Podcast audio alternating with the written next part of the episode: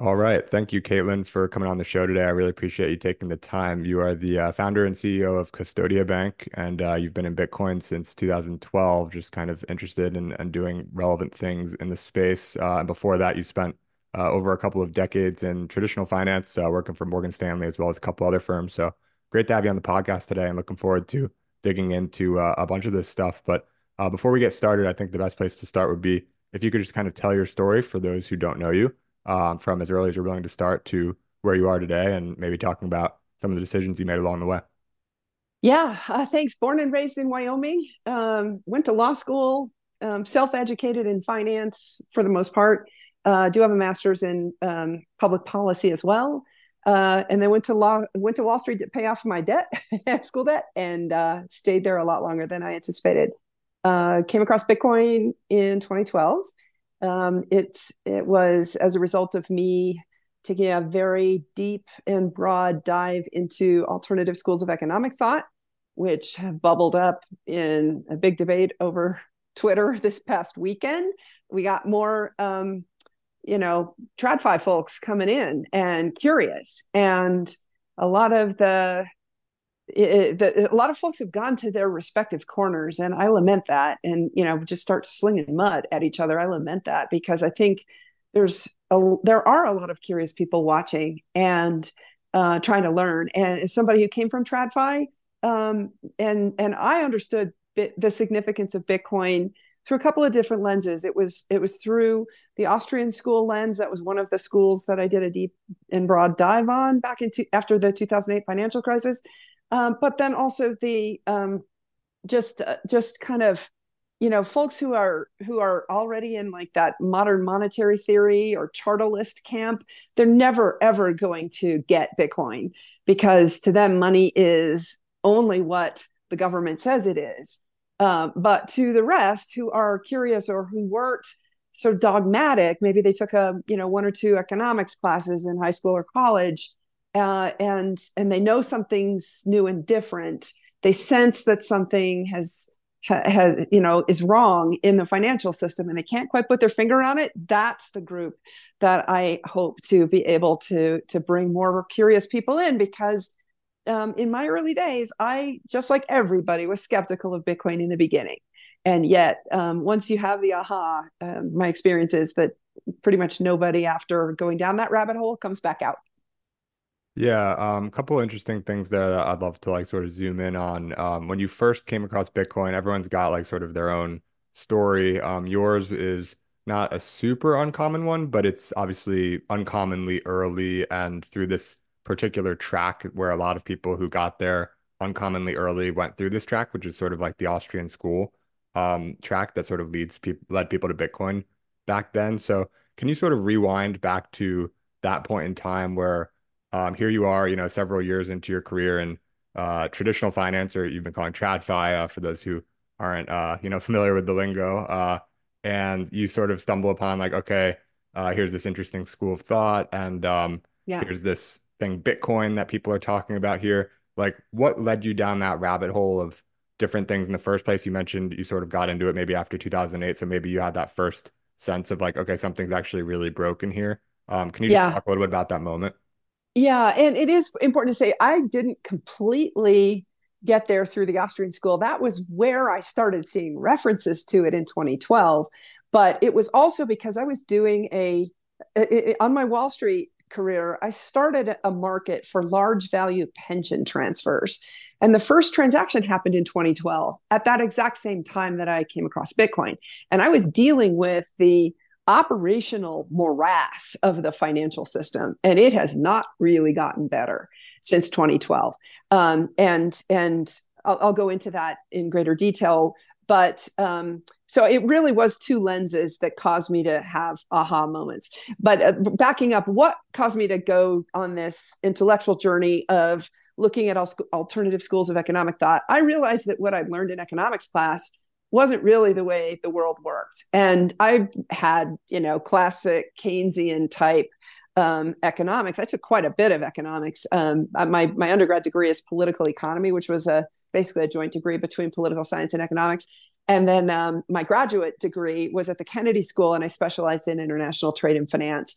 And then once I figured out I was going to go to Wall Street, I was better at numbers than words um, while I was in law school, I started taking elective classes. Um, we didn't have like MOOCs or you know free online classes back then, so I registered for the Harvard Extension School and started taking finance classes and accounting classes. Cross registered to Harvard Business School and took a couple of finance classes. Just you know, just dove into the deep end of the pool because I'd never had a basic finance class, um, but I had had economics. So long story short, I had just the classic, you know, thirty years ago um, you know both micro and macro economics and then did take some history of economic thought but what was so interesting is that the schools of thought that i studied in my own journey into after 2008 were not part of my economic history class they were considered fringe on both the left and the right um, me- meaning, well, I, I, you know, that's probably a bad dichotomy. They were just considered fringe. The Austrian school is kind of the extreme free market um, school of thought, and then the chartalists um, which has now been reincarnated as modern monetary theory, are basically there shouldn't ever be private banks and um, government it should be in, exclusively in charge of money and money is what the government says it is. Uh, and um, and and uh, you know there is no such thing as private money. Uh, uh the biggest difference between those those you know schools of thought on the range and i did look into others in between as well. The biggest difference and the reason why i ultimately gravitated more towards the austrian school but not exclusively there um, it is because the the modern monetary theory school of thought doesn't have a capital structure. Essentially it, it is it says that there's an infinite balance sheet. And um, the, the the reason why I ended up mostly towards the Austrian school, although with big caveats, is because, of course, the balance sheet matters. Um, and this is, you know, to put it into perspective of today's school, you know, some of the phrases that people throw around, deficits don't matter. Okay, that is that is sort of the you know new Keynesian and modern monetary theory, which is really in control of economic policy right now. That literally deficits don't matter. We shouldn't have a debt ceiling. Um, we owe it to ourselves. Paul Krugman, um, uh, you know, a lot of his writings uh, and the folks in the Biden administration who control economic policy, and increasingly the people who have been appointed to the Federal Reserve Board of Governors come from those schools of thought. And it essentially is that we shouldn't have anything other than postal banking. Um, they don't like private banks generally. They would rather have one single public bank and, and, a, and a central bank digital currency that they control. Um, so it's an extreme government control. It, it really is the, op- the polar opposite of of the Austrian school, which is no government. Now, the biggest critique I always like to say that I landed with the Austrian school was um, that you know they're always sort of claiming hyperinflation is around the corner, and uh, it, it, to me, the biggest interesting question is why didn't that happen? Right? They started um, screaming about it after the U.S. left the gold standard in 1971, and the dollar didn't collapse. Why? That's the most um, important question to ask yourself. Why? Um, so the, the the Austrian school, as has been published in scholarship, is not where I am. Um, but I do believe that their approach, which which is the Austrian theory of the business cycle, that is that is, I, I've observed it so many times, and and I think that's the best way to have to explain what's wrong, um, and and and essentially to put it into layman's terms the conclusion is that the the one price that should absolutely never be government controlled is the price of borrowing money in other words the interest rate. And yet that is the price that is the most government controlled right? We have the federal reserve board of governors those seven governors unelected um, who are you know supposedly economics experts uh, who are setting interest rates. That is the antithesis of a free market. And why is it so important um, that that that one price be the one that is not um, controlled? The answer is that is the stoplight. It is the um, it is it is the mechanism through which capital allocators allocate capital across industries and across time. And if your interest rate signals are screwed up, you're going to be making the wrong decisions. And and coming back full circle to your question about 2008, it was recognizing that you know why is it that everybody overinvested in land in 2008 they all made the same mistake in the same direction. And that wouldn't have happened in a free market. There was an incentive created through interest rates being too cheap. And what tends to happen is when interest rates are artificially cheap relative to what they would be in a free market, you get overinvestment in long term projects. And land is, of course, you know, real estate development is one of the longest term industries. And so you got overinvestment in, in the housing market and in real estate and um, lo and behold, massive defaults from subprime.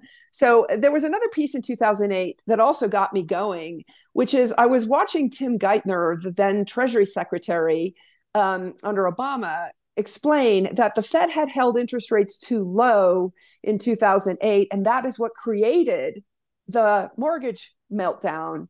And then a week or two later, he made a speech where he was urging the Fed to reduce interest rates even lower. And that was just a clear contradiction to me, which one was true. Uh, and and the answer I um, dug in, and you know, it was his first his first statement was true. Um, but again, this this is evidence of the fact that we don't live in a free market economy. We live in a managed economy, and it is managed for um, for GDP growth to be relatively stable uh, and and and you know it is there's it's out there for everybody to see. It's the Fed's um, mandates of full employment and price stability. Uh, and I think there's a third unwritten one, which is financial system stability as well. And um, you know, boy, once you go down that intellectual journey of looking at the different schools of economic thought, boy, do you open up your eyes. Right. So, I mean, that's a super informative perspective, uh, and I appreciate you sharing it. I think um, the the question for me then becomes, okay, so the current system seems broken, and there seems to be a better way of doing things, something along the lines of the Austrian school, but perhaps something slightly different. You mentioned having your caveats, um, namely, I think hyperinflation not always being around the corner, and perhaps some other things. Right. But um, how like what is the status of the system? Obviously, we had the ba banking crisis uh, several months ago. Um, you know, 2008, only whatever 15, 16 years behind us at this point. Um, not a long time in, in the scheme of things in the long term. And so we're seeing sort of like these cracks. And um, yeah. some some could argue that hey, you know, this is just a natural part of what happens. And uh, you know, look, the banking crisis, uh, people, you know, thought that we were going to have this landslide of banks going down, and it actually kind of stopped due to these measures that were yeah. instituted. But it's like, well, are we just sort of putting tape on the uh, leak in the bucket and eventually it's all going to sort of like blow up? But basically, what's your your sort of evaluation of the current status of the current system, and is there a way to you know move to a new system that doesn't sort of involve you know catastrophe along the way? Well, of course there is, um, and and that's what I'm interested in, right? If I actually thought that the financial system was going to implode tomorrow, why would I have started a traditional bank to deal with U.S. dollars if I thought the U.S. dollar was going to go away tomorrow? A lot of people in the crypto industry overstate that case, uh, and I think we don't do ourselves justice when we are sounding so extreme. Um, and that's why I lament, you know, there was this big back and forth between TradFi folks and and and Bitcoiners over the weekend. And and um, I exited, as did Lyn Alden. I exited the thread when the they started the TradFi folks started throwing ad hominems at us that we were not educated, that we were criminals, that we were charlatans. Right. The moment you start um, throwing at homonyms, um, you're not going to reach any common ground. But I thought it was really an interesting experiment in getting at the fault lines. Why is it that so that those folks on that in that TradFi world can't see where the Bitcoiners see things clearly? And I came down to three different differences of opinion. Um, one is that an asset must have intrinsic value for it to be valuable versus the Bitcoiners who say all value is subjective. So that whole kind of intrinsic versus subjective value is number one. Number two is um, what is the definition of inflation? Uh, they would say it's CPI or PPI, those kind of measures, and the uh, the Bitcoiners would say no, inflation is an increasing in the money supply, and the CPI and PPI are effects of inflation not the inflation itself. Uh, and then the third is what is the definition of money? That's the basic one. I, I have found this the most interesting observation in my whole journey is that it money itself is the most confusing topic, and the people who work most closely to it, in other words, people who work in money factories like banks and broker dealers and asset managers every day, um, are the ones who tend to misunderstand it the most. um, ironically. And uh, the dis- the distinction is again, as I said in the beginning, um, that that it it was revealed that that this TradFi group thought money is what the government says it is, and the Bitcoiners think money can spontaneously arise as a good that is commonly accepted in in exchange as a medium of exchange. And I think history uh, on those three things, right? Intrinsic versus subjective value, inflation. Uh, what is the definition of inflation, and what is the definition of money? Those three things are the fault lines. And I happen to come down on the Bitcoiner side on all three of those. I do believe that all value is subjective. Um, real estate's a perfect example of that. You rent your house out, and you get upset that it doesn't get the same rent as your neighbor who rented their house out. Why? Because all value is subjective. There is no such thing as an objective rent. Um, and then inflation absolutely in, is always and everywhere a monetary phenomenon. And what we measure is the effect of it, but not the actual inflation itself, which is an increase in the money supply. Now, money supply, we can debate differences on definition there, but I definitely come down on the on the Bitcoiner side on that one. And then the third one, the whole notion that money can only be what a government says it is, to me, it just ignores thousands of years of human history um, and even recent history. Um, Lyn Alden's book, Broken Money, has a great example that I wasn't completely aware of because I'm not a gamer about the, the spontaneous um, um, uh, sort of um, creation of the concept of money inside video games that that um, people start and, and basically not controlled by the by the game designers that spontaneously communities start trading something as money and I don't remember the name of the game that she identified, but I thought it was such an interesting example because it's so recent. How does someone who believes that money can only be what a government says it is explain that in these virtual worlds that that that spontaneously people start trading certain goods amongst each other as media of exchange and those evolve as the most used medium of exchange which we would call money Right. Yeah, that's uh that's really interesting as well. And so like identifying those fault lines in such like a clear sort of three-part framework. If we double down on the money sort of fault line a little bit, what is money and sort of the specific argument there seems to be is it government created, government controlled, or can it, you know, be produced spontaneously? Can it sort of emerge spontaneously, like in the video game that you mentioned? Um, but I think even within the the argument of what is money there could be many fault lines, um, like many different sides. That that's sure. just two, right? And so, um, I want to sort of talk a little bit about a different one, or maybe it's not quite a fault line, but uh, that's focused. What you just described is focused on money as a medium of exchange, and of course, that's a uh, well, maybe not of course, but I think you and I at least agree, and a lot of people agree, Bitcoiners would agree that medium of exchange is a um, you know, a critical function of money but Absolutely. a lot of people point to to others as well, store of value as well as a unit of account. And roughly, I think, I don't know, th this might be not exactly right, but I sort of think of them in like sort of a descending order with like store of value actually being first and most critical, and then medium of exchange, and then unit of account. And maybe that's just sort of the way that I interpret things. But um, Bitcoin to date has been extremely functional as a store of value. Anyone who's held it for any period of time longer than, you know, a handful of months, or I guess in some cases you. Well, you got to go through a cycle. Years. Yeah, exactly. Yeah. If you hold it through a cycle, it's been a great store of value for you wherever you are in the world, which is important because in the U.S., yeah, you might have a little bit of inflation year over year, or every five or ten years, or whatever, um, historically over recent history. But in a country like Venezuela, this was what first sort of snapped uh, Bitcoin into place for me. Was when I realized that um, I think it was Andreas Antonopoulos. Actually, I know it was him. He was you know speaking, and he was like uh, it's very hard to explain Bitcoin to Americans, but I don't have to explain it to Venezuelans because, uh, you know, yes, Bitcoin right. is volatile, but uh, their money is volatile like this. And he does like, you know, a volatile line with his hand that's going down and to the right. And then he goes, Bitcoin is volatile like this. And it's a, you know, volatile line that's going up and to the right.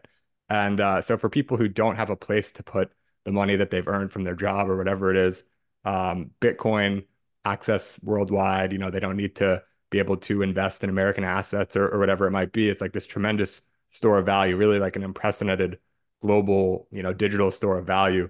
Um, but the medium of exchange sort of story hasn't really played out yet. And some people say, well, that's because um, you know, it's going to take some time and, and further adoption. The price is going to keep rising. And if the price is rising extremely, that's never going to happen in a straight line. So it sort of has to be volatile. But once it flattens out, once there's like, you know, big global mainstream adoption and it sort of gets to a somewhat stable point, at that point, people will start to use it as a medium of exchange because, um, you know, the price will just be more, you know, people won't want to hold it and hoard it because it's, you know, going to appreciate so much. So what do you make of sort of like the medium of exchange value around Bitcoin to date? And does that store of value kind of fault line come into play between traditional finance and and Bitcoiners as well? See, I don't think money has to be a store of value. Um, that's where I would definitely disagree. I mean, it's nice if it is, um, but uh, it it's it has to be a medium of exchange. There was a really interesting for it, for it to truly be money. There's a really interesting speech that Nick Szabo made at Bitcoin 2021 where he debated whether liquidity in Bitcoin markets is really a necessary factor for the success of Bitcoin. And he concluded it's not. You have to be able to use it as a medium of exchange. But but the notion of having small bid offer premiums and and having having intermediaries play fast and loose with whether they're really backed one to one with real Bitcoin in something that can move as fast as it as Bitcoin does is a ridiculous notion. And I agree with them. I don't think you need liquidity.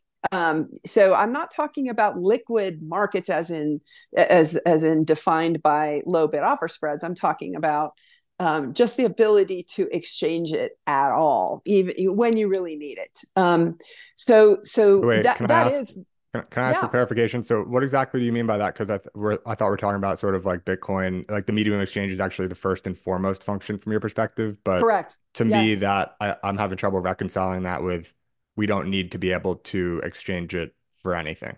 No, no, we do. You don't need small. You don't need narrow bid offer markets. In other words, he's saying he you don't need financialization. He's kind of disagreeing with Trace Mayer going back into early Bitcoin days. His seven network effects um, and the sixth of his seven network effects, which is where we are right now, is financialization. And then number seven is a global reserve currency. Um, and and and and Nick is essentially arguing, as as am I, we don't need financialization. You don't need all these derivatives, and you don't need all these market makers, and you don't need people going leveraged in Bitcoin. They're going to blow up they're going to blow themselves up, right? We've seen that so many times. I hope people learn the lesson the next time around. Don't leverage Bitcoin. It's a disinflationary asset. You come out ahead just by owning it. You don't need to earn yield on it because it has a inflation rate of 1, 1.7 right now, going down to 1.1 as of April. Okay. And so, you know, when CPI is three or four percent in the United States, for example, you come out ahead just by owning Bitcoin um, and the and and the actual underlying inflation rate, which is the increase of the money supply, is far in excess of three or four percent. Right? It's just that right now it's only showing up um, in it's three or four percent consumer price inflation, but a lot of the inflation is showing up as an asset price inflation because of the mechanism, the plumbing through which money enters into the economy. It doesn't go into consumers' hands anymore; it goes into the, into the financial system's hands, which is why the financial system keeps getting richer and richer and richer. And a lot of people are looking at that going, something's wrong here. And yeah, it is. Um, it, it, it, it, they, they, there is definitely, there are skimming mechanisms um, that have, including Cantillon effects of of the the first money people who get the first money get it before its purchasing power is reduced and as it gets as it as it works its way through the economy the purchasing power of that new money gets reduced further. So the financial system gets it first. And guess what? The financial system has gotten very large as a percentage of US GDP and uh, you know way out of whack with history um, going back in, you know prior to the 1970s about how big the financial s- sector was in the United States. We we live in a very financialized economy. And and this is the debate. Do you need financialization of bitcoin in order for Bitcoin to become a medium of exchange? And I would argue, no, I'm with Nick. I don't think it's necessary. So you have to be able to use it. Yes, it has to be recognized as a medium of exchange, but that doesn't mean that you need, you know, all this financialization of it in order to make it a medium of exchange. I personally think a lot of that financialization is setting us back. I don't. I, I I think it's great that there are speculators here. There there will always need to be speculators. They do provide the liquidity that they do provide. That is a positive. But all that leveraged financialization that they bring, that's a downside. And so that's why I've said, for example, the ETFs are a double-edged sword. But let's get back to um, the, the the the the one of the interesting questions you pointed out rightfully that Bitcoin itself has become money in certain emerging markets. And at, over the weekend, as part of this big long thread, a gentleman from from Nigeria popped up and said, you know, they're experiencing very high inflation, if not hyperinflation, in Nigeria right now. The government is trying to um, force the e naira on everybody, which is a central bank digital currency. And what it ended up doing was backfiring because everybody had to learn what electronic money is and how to hold a di- you know a, a digital wallet. And once they've educated themselves on it, guess what? Bitcoin adoption went way up in, in Nigeria because people would rather hold the thing that the government can't manipulate than the thing that the government exclusively controls. Um, and so he's saying, hey, you know, this was a medium of exchange for me and it, it absolutely bailed me out. Um, we haven't talked yet, and maybe this is a place for us to go next, of all right, Bitcoin is a medium of exchanges. I believe it is recognized as money. It already is a small r, small c reserve currency. However, it's small relative to the big reserve currencies in the world. So, um, what is Bitcoin right now? Base layer Bitcoin is useful for high value payments due to the fee structure. And if you're going to use Bitcoin to buy a cup of coffee, you're going to be interacting with a layer two, which is just a layer above Bitcoin. This is no different than the Fed having base money, which only banks can transact with unless you're using a physical dollar bill, which is a really small percentage of the base money outstanding. Um, and then the banks issue M1 or M2. So so that there is no difference. Bitcoin base layer Bitcoin is the M0 of the Bitcoin system. Lightning Network and other second layer solutions are the M1 or M2 of the Bitcoin system. And you can get essentially zero cost payments through Lightning right now. And this is where the adoption in El Salvador, for example, is happening. They're not, it's not base layer Bitcoin. The fee structure is has gotten to the point where it, you know, Bitcoin, when I first got involved with it, I bought all my Christmas presents in 2014 with Bitcoin. And the fees were cheap. It was cheaper, cheaper payment system. But right now, the fees, you know, the fees cost more than the cup of coffee you would be using to buy Bitcoin with a cup of coffee for. So it makes no sense. You've got to have a scaling solution, and the layer two is our layer twos are the scaling solution. And Lightning is is to me the most exciting, though it's not the only one. Yeah, it's funny. Uh, you mentioned the Nigeria thing. I, I wasn't actually aware of that sort of like narrative ongoing, but I know from years ago uh, when I had looked up Bitcoin. I I just follow Bitcoin on Google Trends just to kind of keep tabs on that once in a while. I find it like sort of an interesting sure. little metric. And um and years ago I looked it up and Nigeria was like far and away like the most um you know they they do like the rank by countries or whatever and Nigeria was like number one by a good amount and I just out of curiosity looked it up again to see where it's at now and as you might sort of guess El Salvador is number one now but Nigeria is number two by again like a, lar a large margin, and then you know it's actually like Switzerland and Aust Austria, uh, somewhat you know ironically uh, like sort of next on the list. Um, but yeah, it's I think like there's this within the U.S. at least, and and even globally, if you're you know plugged into, for example, like crypto Twitter or something, like yes, it's I would say crypto is more decentralized than really any other like domain within technology. Um, but even still, there's just like a very US centric focus. And um, so you don't really hear, I mean, people will point out these narratives going on internationally, but um, they're not as sort of central as like what's the prevailing, you know, news in the US, like as exhibited by the recent ETF stuff. Like that's all over everyone's front page, obviously. Right. Um, whereas some of these other stories that are pretty interesting um, are just they can sort of fly a little bit less, you know, a little more under the radar. Um, and it'll be curious to see as Bitcoin, you know, sort of continues its emergence, like how much of that uh, you know, goes and, and fades with the US versus how much of that sort of comes from international rise, which I think a lot of people agree. I mean, I would certainly say is sort of the internet has sort of uh, made the world more globalized. And so these places that have been sort of out of the money for a long time, people have a better chance of doing interesting things and, you know, building great companies and whatever it might be from anywhere in the world, more so today than, you know, any time before. And the same is true with the US. You don't have to live in, you know, New York or um, you know, California anymore. You can grow up in Idaho or Iowa or wherever it might be. And um, you know, if you can just have Wi-Fi and a laptop, you can do a whole lot. Um, so it's just gonna be kind of interesting to see how much of this is like an international rise versus domestic. Um, but you you brought up the ETF earlier. Um, obviously, big news. Um, I guess last week it was, and uh, it's been kind of interesting for me to watch. I'm curious your perspective because like the whole, you know, the especially like Bitcoin maximalists and whatnot. It's it's always you know, not your keys, not your crypto, and um, Mm-hmm. And you know the whole like you know sovereign money, anti-government, anti-financial institutions, everything like that. Which uh, you know I don't go to the extreme lengths on necessarily, but in general, I you know I agree. Like I would like you know I see the value in having my own you know control my own money, and um, I think there's like sort of a trade-off there. It's like custody has its risks, but so does holding you know you know have being being sovereign with with your crypto having it on a cold wallet or whatever if you mess up there's no one to call like so there's Yeah. I just try to be practical about sort of like the trade-offs and I know you know obviously we'll, we'll talk about Custodia Bank and um the role you guys are playing here but with the ETF it's just curious to me because everyone suddenly is like a cheerleader and I'm like well this is like kind of not really what Bitcoiners have historically been about like this is the financial institutions Correct. coming in and we're cheering it on I I Financializing it. Yeah. yeah, I get that we're cheering it on in the sense of like it's legitimizing and you know for people who own Bitcoin it's probably you know it seems like a bullish thing for the conversion price to US dollars which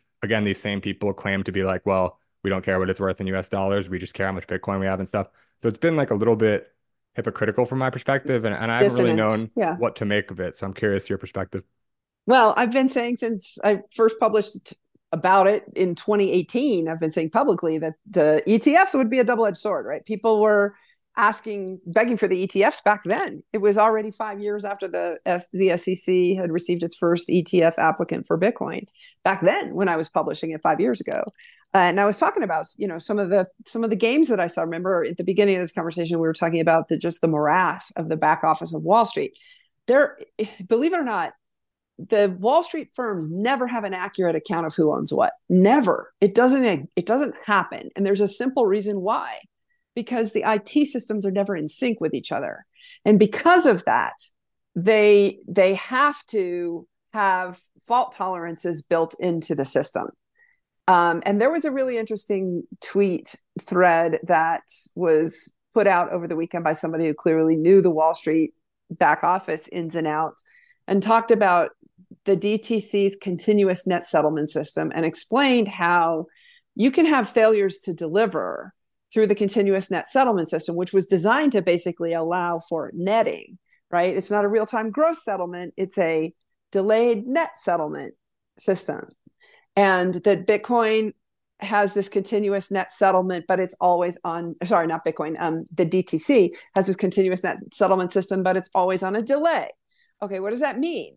It means that that the the system is never in sync with each other. Like, why did we? Why why do the banks close at night? Why don't we have banks and stock markets and other financial markets open 24 7 365 because they needed time to catch their books and records up with each other but even then they were never completely in sync with each other. Why? Because back when securities were in paper form, they physically had to move and they couldn't physically move in real time. It would take typically next day. That's the reason why all the banks originally, the big brokers firms were were located down by the New York Stock Exchange. These are these, this is the history of how all this stuff evolved. Okay. Um, and we did not have the ability and, and, and actually if you really step back at a very high level of abstraction here Lyn Alden makes this point in Broken Money. It's when you actually had international telecom emerge that you could actually have transaction data, the instructions of a transaction could move essentially at the speed of light. Certainly now it can. But the problem is that money was gold and, and, and money only moved at the speed of matter. Okay, so then the banking system abstracted that away and said, well, let's have an IOU for the gold and that can move as data at the speed of light. But it's that settlement mismatch between transaction data moving at the speed of light and, the, and money still moving at the speed of matter. Now, money hasn't been gold since 1971, but what's happened is that we are still in the US stuck with that legacy of T plus. When I started in the brokerage business in 1994, we were at T plus five days to settle a stock trade. And the biggest reason you know we were we were not using paper stock certificates by then what, what why was it still five days because it still took a couple of days to settle the us dollar leg well now the fed just introduced FedNow, so there's a possibility that we can actually speed up settlement the sec has told the brokerage firms you're you got to go from t plus two days to t plus one day beginning in may of this year uh, but still the question becomes why are we not at t plus 10 minutes like bitcoin we certainly have the ability to do that kind of settlement, that speed of settlement. And a, and a FedNow transaction is now 24 7, 365. Um, it, it's not quite um, real time gross settlement because it's not gross. You can actually have it, you can actually have netting. The Fed itself will do the netting. But you see where I'm going. Like, as we look down the road, and this is maybe to bring this segment to a conclusion, Lyn Alden is great at thinking about things because she's an engineer and she said, look, there are two basic, so we were talking about these three fault lines earlier. There are two basic um, monies that have been used in human history commodity monies like gold or cattle or wampum, something physical. And then credit monies, which is which is basically just ledger money. It's IOUs that were written on somebody's ledger. So so you either historically are in have tended to be in one camp or the other. What she concludes is that because of telecommunications, um, we've been able to create faster transaction data, but we still haven't solved that money leg. And her punchline is she she proposes a unified theory of money, which is all money is digital ledger money, and we need a ledger that's that that can be continually updated transparently and globally which no one controls. And that is bitcoin. And that is why she thinks bitcoin is so significant. She's not a an, an ideologue um, her, from her she's perspective she's bringing an engineer's perspective which is we finally have the ability to move the actual money not just some stroke of the pen that some government controls or central bank controls this is decentralized money that no one actually controls. And that can move at the speed of light now. That's the game changer. Now we can move transaction data at the speed of light and we can move the money at the speed of light because of Bitcoin. And that money, she had a really profound um, text that a, a tweet that a lot of people commented on that what's happened in the last few decades since the US went off the tether of the gold standard and all that was was a tether on credit growth. That's it. There was nothing magical about gold per se. It just tethered the amount of money the us government could issue. Um, and once we broke that tether and there was just an infinite amount of money that could be issued then what? Um, and her she she concedes that this is the only time in human history where where the worse money has crowded out the better money. And because gold can't be gold clearly has been money throughout millennia.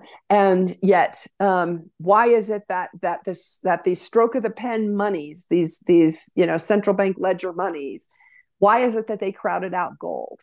And the answer is because of how fast transaction data could move.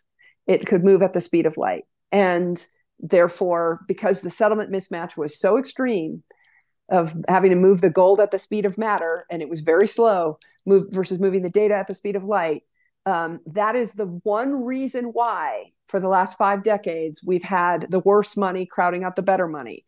And her th- thesis and i think she's going to be proven right is that we're going back to we're going to reverse that because of bitcoin. It's going to be reversing the millennia of uh, sorry reversing the five decades of, of the worse money crowding out the better money. And the weird thing is as i thought about that profound statement over the weekend economic the economics field got corrupted by that the fact that the worse money was crowding out the better money. Because a lot of folks looked at it and objectively said people want dollars not gold anymore because dollars can you know it's central bank ledger money it can move faster. And they don't want the gold coins it's it's it's a minority of the population that wanted the gold coin want the gold coins right now Um, look at the gold market compared to the total amount of US dollar credit. US dollar credit is outstanding is over a hundred trillion dollars, right? The gold market is a fraction of that. So that tells you people want dollars, not gold right now. Why? Because dollars can move faster, even though they're constantly getting diluted. But I think her theory is right that we're because of Bitcoin, we now have the ability as a species, the human, the human race, to go back to what money was before fiat money corrupted the definition of it. And I think she's right. And that is profound. Stop and think about that. I hope I've done her theory justice. Yeah, that's a, a fascinating um, observation, and I definitely need to sit with that for a little bit. But uh, it, it strikes me basically as being she she didn't look for a reason to justify being optimistic about the future of Bitcoin. She looked for why has what's happened to money happened to money and how can it be fixed and what is the optimal solution and arrived at a formula which is basically what Bitcoin is um, in a sense, which Correct. I think is a very interesting way that uh, you know most people I don't I don't know how she originally sort of like got interested in Bitcoin and so maybe she sort of like met the two ends in the middle or something like that but regardless it's it's a very interesting thesis. Um so playing that she's an engineer so but, but oh, just one one quick thing. She's an engineer so she came she came at this from the perspective in, of engineering. And michael saylor same thing. They don't think the way finance people or lawyers think. And i'm super interested in the way they think because they're they're scientists. They're objective. They live in the real world of constraints of physics and math. Whereas what has increasingly happened is that finance people have lived in the world of you know central bank let's just create you know money with a the stroke of a proverbial pen and bail people out whenever they need it. Bail their friends out right? The big banks specifically. Yeah sorry go ahead. Right. So let's um let's play it out a little bit. Um, you mentioned sort of like this reversal basically of the last 50 years going away from gold and now coming back basically to digital gold, to Bitcoin. Um, I mentioned earlier, you know, if, if people who don't have sort of faith in the current system think it's broken and sort of doomed to fail, um, it's hard to really put a timeline on some of these things like this. If there is a reversal, if there is this transition, let's look at the last one. Let's say, you know, it took it's been ongoing for five decades from sort of gold to dollars. And yep um, is this, you know, the world is changing faster than ever, right? Like hundreds or thousands of years ago, you know, especially thousands, tens of thousands of years ago, whatever it was, um, you would, you know, you could have generations of people, your your life, you knew you knew what it was going to be like at the end of it, or you knew what the world was going to be like at the end of your life at the beginning, because it was going to yep be just like your grandparents' life and just like their grandparents' life. you Um, and the weren't further you, mobile and yeah Exactly. yeah So the further back you go, the more that this is true. And now it's like, I honestly don't really know what to expect for 2030, six years away, let alone 2040, 2050, yeah 2060. So it's hard to say, like, if you have something that's broken, is it like, is this still going to break at a sort of like, okay, so the last 50 years, like granted, things have been mo- moving very fast relatively for the last 50 years as yeah well, um, versus, you know, 500 or 1,000 years ago. But it's hard to know, like, how fast are things moving now? And like, does the financial system, is it going to move that fast? Because like Bitcoin, Bitcoin's 15 years old. Um, and hmm that's like not a sh- super short, like, correct digital period of time. That's like a real period of time, 15 years. And it's not like it's yep global world reserve currency or anything. It's it's you know it's like a trillion dollar market cap or something like that like it's big and it's been yeah growing very fast but it hasn't been like instant so do you foresee this you know quote unquote reversal playing out over you know years or decades or you know several yeah decades like how do you see the timing of that and then I think a, a good way to sort of bring Custodia and, and what you're doing into the conversation is like you did have to make a decision like when you're starting a business you know especially a bank um you're not going to just like sort of do that on a whim for like a couple of year mission. Like you have a long-term yeah vision there as to how it fits in the picture. So maybe you can speak to that as well. Yeah, well, and, and it's and it's related because if I thought that the U.S. dollar system was going to collapse tomorrow, then I wouldn't have started a bank for U.S. dollars, right? Why bother? Um, to your point, and, and it actually does take longer to start a bank than even I anticipated. Um, now, granted, we've had a lot of curveballs thrown at us, uh, but yeah, eventually it, it will all come out just how many curveballs we've had thrown at us, and we're a survivor, and that's great. Um, and, and I salute the the folks who are along this uh, along with Custodia in this journey, precisely because it has been a winding road, unanticipatedly. Um, and, and and literally illegally, but I'll, I'll set that aside. Um, um, the to, to, to get back to yeah, um, what's the transition period? And it gets to Lyn's book as well, which I highly recommend. Um, it's it's going to take time, and and if I thought it wasn't going to take time, then I would have done what a lot of hardcore Bitcoiners did and started a Bitcoin only business. But actually, right now, I think the most the, the the most important thing that I could do to help the ecosystem develop is help it make sure that it maintains its US dollar connectivity. And so that's why I've put my time and efforts into this. Uh, and look at how hard they're fighting us. Uh, and it's a really interesting question because some of the biggest banks are banking the big exchanges. Just came out this morning. We're recording this on Tuesday. Um, uh, Howard Lutnick of Cantor Fitzgerald announced at Davos that Cantor Fitzgerald has been holding the T bills for Tether all along. That had been rumored, but had never been, to my knowledge, publicly confirmed until today. Okay, so wow, there's a double standard, right? Um, you know, look at the the small banks and and crypto native companies like ourselves trying to break in, and look at the big institutions that have been allowed to do the things that the regulators have prohibited the startups from doing. And they say that it's illegal for the startups to do those things and then look at the big banks doing exactly those things, big institutions doing exactly those things. So I'm with you. I don't I don't cheer this. Um, I look at it and say, okay, wow, there is an incredible double standard among the regulators here. And um, I'll, I'll, I'll leave it at that. I don't want to say more. But um, now to your question of of how does this play out? Saifedean Ammous and I probably two three years ago had a debate on is it a sudden collapse or is it a gradual people just vote with their feet um, and we saw that with Uber. It's a really good example of, you know, the, the incumbent taxi and limousine commissions and taxi medallion owners were fighting Uber tooth and nail, and then ended up joining up.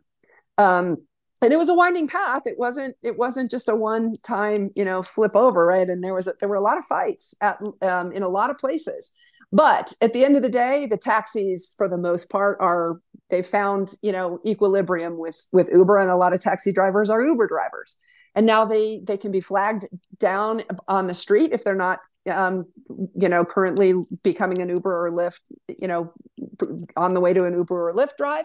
Um, or they can just turn their light off because they're on their way to an uber or lyft drive. Like that that's the kind of stuff that's happening and it will happen with finance as well. And people will just vote with their feet and they will use both systems. And i think that's that's already happening to, to a small degree today. To your point it's especially true in emerging markets and Americans can't conceive, and a lot of people in, in, in developed countries can't conceive of that either. They just can't conceive of not having, you know, readily available banking services. They just can't. Um, and so to Americans, it's a speculative asset or it's digital gold. Uh, but to folks like this gentleman who spoke up from Nigeria, it's a lifeline.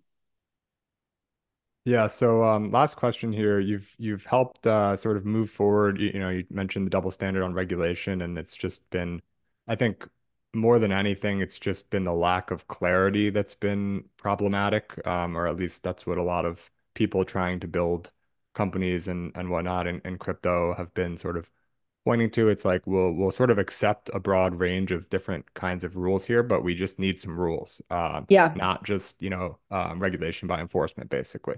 Um, and so you've been critical in sort of helping uh, some productive, uh, you know, regulation sort of come through in in Wyoming, yep. uh, which is, you know, you mentioned at the beginning where you grew up and then uh, lived for a while on, on the East Coast and, and moved back to Wyoming um, post your sort of TradFi career, I think, uh, more recently as as you're, you know, building Custodia and everything. And so um, can you talk a little bit about some of the more uh, fundamental work that you've done there or some of the sort of actions that, that you're more proud of and that you think can be maybe modeled after by other US states or even potentially federally?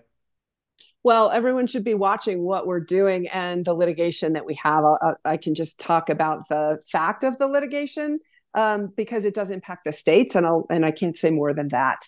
Uh, it just um, it the docket is public. A lot got made public right before Christmas. It hasn't really been talked about Um, but it is publicly available for anyone who wants to go research it. Uh, and um, and and you know um, the the dates are also public. Uh, Custodia filed for summary judgment on December 20th. It was um, unsealed on December 22nd. And uh, the summary judgment motions will be fully briefed, I believe, from memory, February 23rd.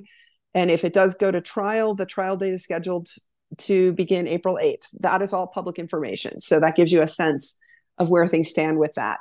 Um, but uh, but look, I think a lot of what Wyoming did is replicable in other states. It's already been copied in a number of states. It Wyoming did some really foundational, boring but important stuff. Define digital assets as property. If it's stolen, then that means it's theft. Um, it defined um, digital assets under commercial law. Well, that means financial institutions know how to transact with it and know what their rights and obligations are. And it also means that if there is a dispute that ends up in the court system, that a judge has a roadmap for determining the rights and obligations of the parties.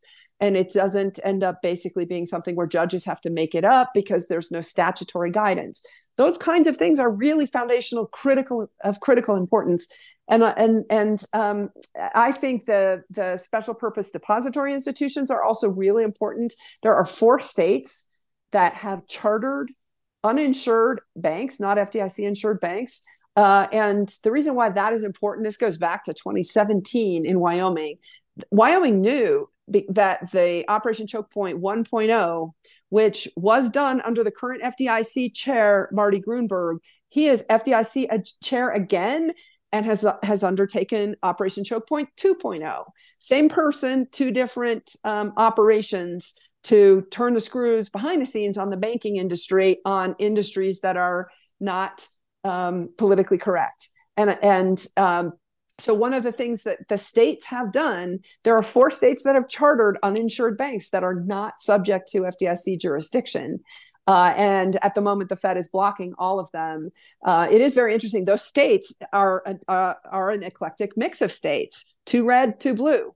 Um, Wyoming, we know, and Idaho, and then um, Vermont and Connecticut. And one of the Connecticut banks, interestingly, was formed. The Connecticut Uninsured Bank was uh, that has applied for a Fed Master Account was formed by the recently retired vice chair of supervision at the Fed itself. So obviously, he doesn't think that it's a problem uh, to have an uninsured state charter bank because he chose to form one and apply for a Fed master account. So how this all transpires, we'll see. But you start to see how this is important, um, and all of those things they've had they have been copied. These other states that have uninsured banks, those particular banks don't have anything to do with digital assets. Um, but but the the whole question over whether the states are subordinate to the Federal Reserve in the banking system. That has never been true, uh, and um, and it will be it will be determined by the courts. Uh, and I'll leave it at that. Awesome. Well, thank you, Caitlin. Uh, I know we're up on time, but I really appreciate you taking the time. It's been a fascinating conversation. Uh, where can people go to follow along with uh, you and, and what you're doing in the future? Yeah, definitely most uh, often posting on Twitter at Caitlin Long underscore. Watch out for lots of imposters. um, and then also on uh, LinkedIn and then at Custodia Bank um, on both Twitter and LinkedIn and custodiabank.com for our website. Check us out.